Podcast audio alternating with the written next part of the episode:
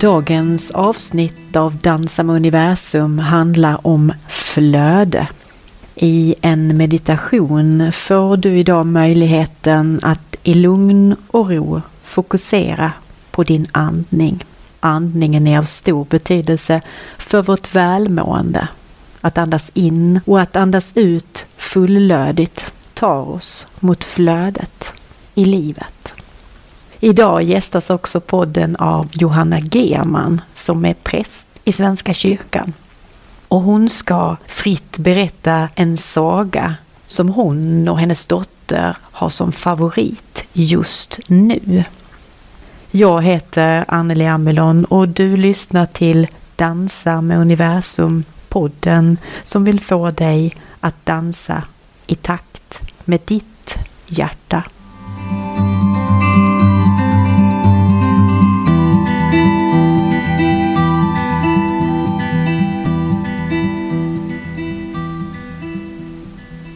Min man Daniel och jag, vi har fem barn. Tre flickor och två pojkar. På kvällarna gör vi väl som de flesta familjer. Vi läser för våra barn. Jag tycker det är riktigt mysigt. Gosa ner sig i deras säng. Känna den där lilla barnhanden som vilar på min axel. Och höra hur de njuter av sin vällingflaska när de är små. De fyra stora läser ju själv nu. Men då är det sån tur att vi har lilla Märta kvar, för hon tycker fortfarande om det här. Hennes favorit just nu är Mamma Mu-böckerna. Och boken som Märta föredrar just nu, det är Mamma Mu simmar. Då är det så att Mamma Mu och bondens dotter Lina cyklar till stan för att gå på badhuset. Vilket Kråkan tycker är helt vansinnigt, för hon är ju en kossa. Kossor cyklar inte och inte simmar gör de heller. Men de två ger sig iväg och polar järnet och åker hur mycket som helst i vattenrutschkanan. Och sen får Mamma Mu syn på tavlan med alla simmärken som man kan ta. Och Mamma Mu, hon vill ta guldfisken. Då måste hon dyka från kanten och simma tjugofem meter på djupt vatten. Lina hejar på och Mamma Mu lyckas. Väl hemma på gården så träffar hon Kråkan som sitter på sin gren och surar. Och Mamma Mu visar sitt märke med stolthet. Och Kråkan, han bara blänger på det. Han är så avundsjuk att han inte vet vad han ska ta vägen med sig själv. Men Lina kommer på vad de ska göra. Lillebror, bondens son, han ger bort sin silverfisk som han har tagit tidigare. Han och Lina pysslar till den så det blir ett gyllene märke. Flygfisken får den heta. Det ska bli Kråkans alldeles egna märke. Så samlar Mamma Mu alla kossorna på lagårdsbacken. Till slut dyker Kråkan upp. Han tittar skeptiskt på kossorna och flaxar oroligt med vingarna och frågar vad som pågår. Mamma Mu säger att han ska få ta märket efter att ha flugit tjugofem meter i hög luft och dykt från lagårdstaket. Kråkan blir alldeles till sig och tänker att nu minsann, nu ska det bli flyg av. Sagt och gjort, han ger sig iväg. Högt ovanför trädkronorna flyger han. Han flyger åttio meter upp i luften, flyger på rygg och gör kullerbyttor. Han njuter av uppmärksamheten. Kossorna applåderar och är jätteimponerade. Nu ska han avsluta med att dyka från taket. Han fäller ihop vingarna och swish så är han iväg. Han är den grå pilen som sveper över kossorna så att vinden rufsar till deras pannluggar. Han landar mitt bland kossorna som muar och applåderar än mer. Mamma Mu hänger guldflygfisken om halsen på honom och Kråkan är mäkta stolt. På kvällen vilar Kråkan ut bredvid Mamma Mu i lagorn och han säger: krax, jag är rätt bra faktiskt.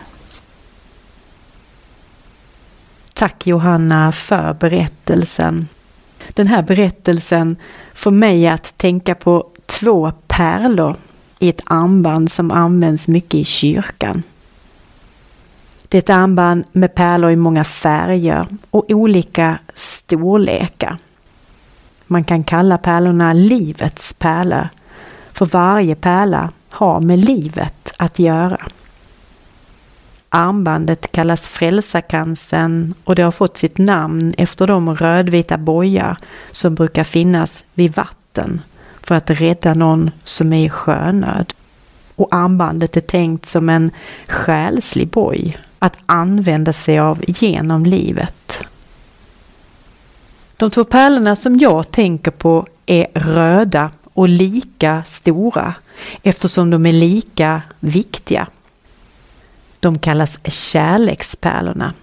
En pärla för att öppna sig och ta emot kärlek och en för att ge ut. En del människor är väldigt bra på att ge ut kärlek och kan då behöva öva på att ta emot och att prioritera sig själv lite mer. Ge sig själv kärlek.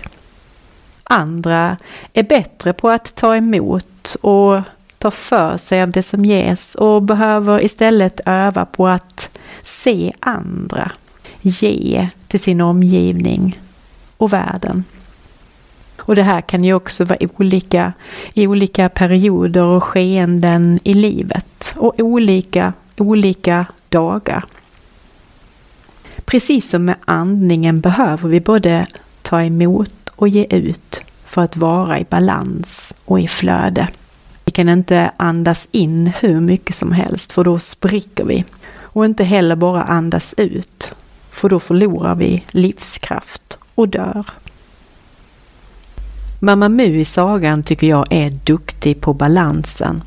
Hon är stolt och glad när hon tar emot sin utmärkelse men vill också att kråkan ska få känna denna tillfredsställelse. Ett sätt som jag ibland använder mig av för att mentalt andas in och ut är att på kvällen tänka igenom dagen och samla på de bra saker som hänt. Både det som jag själv gjort men också det som andra människor gjort.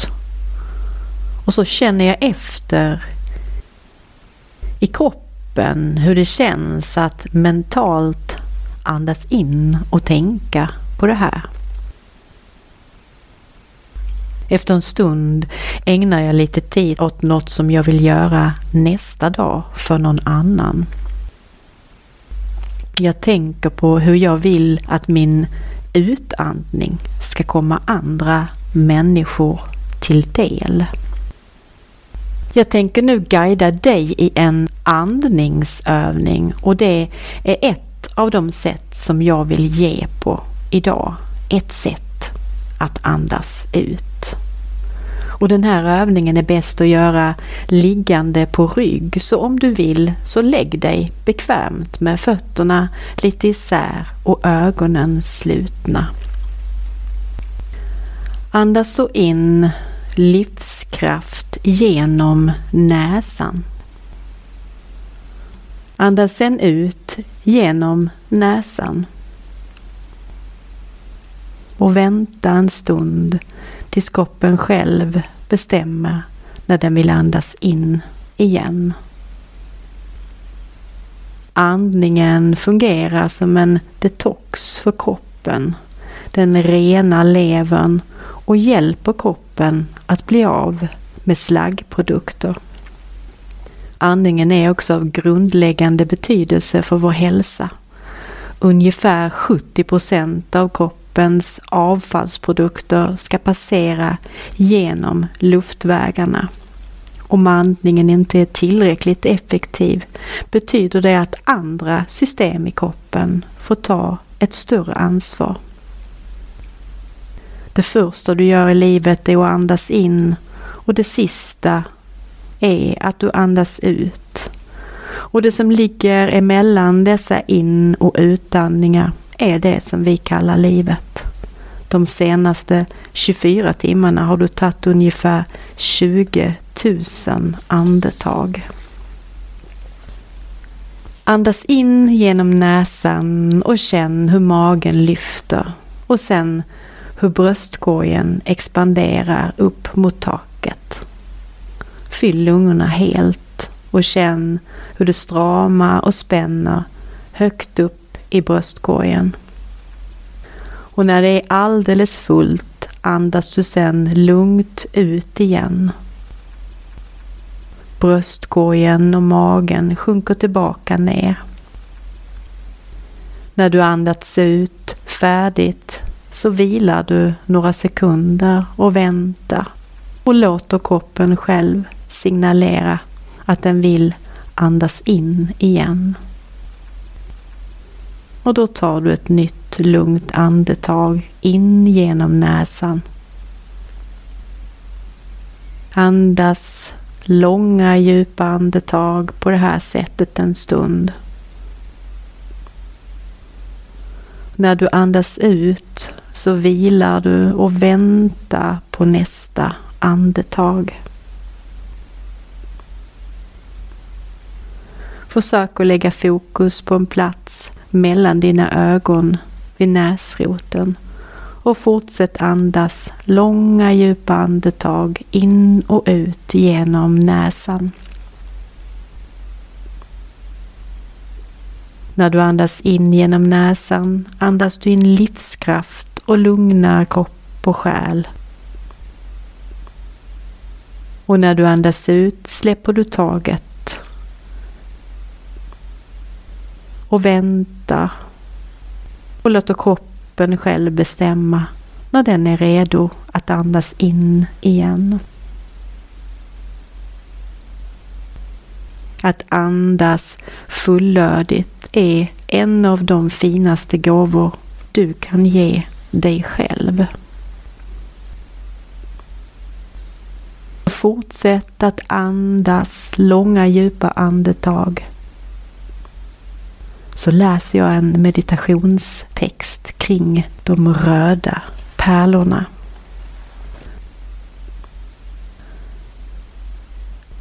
De två röda pärlorna vill ta dig till en plats som finns inom dig. Det är en plats där det är lugnt och skönt, där det är tryggt att vistas. En plats att bara vara. Där det inte förväntas något av dig eller finns några krav.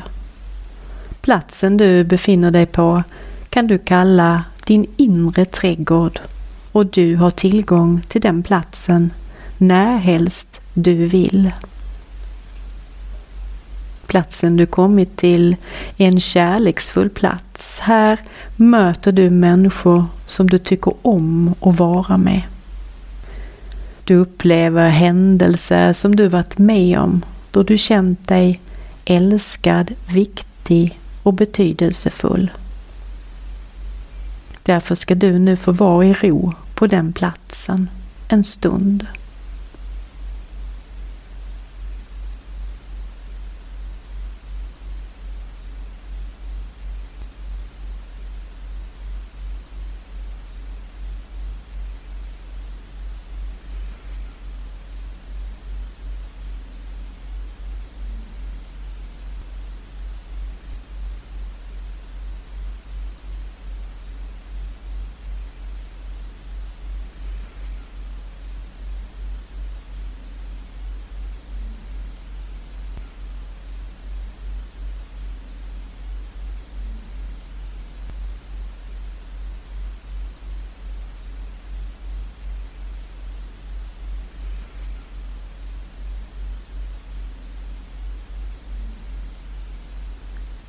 Kom ihåg platsen du nu varit på och känn hur gott du mår av att få vara på en plats där du är älskad.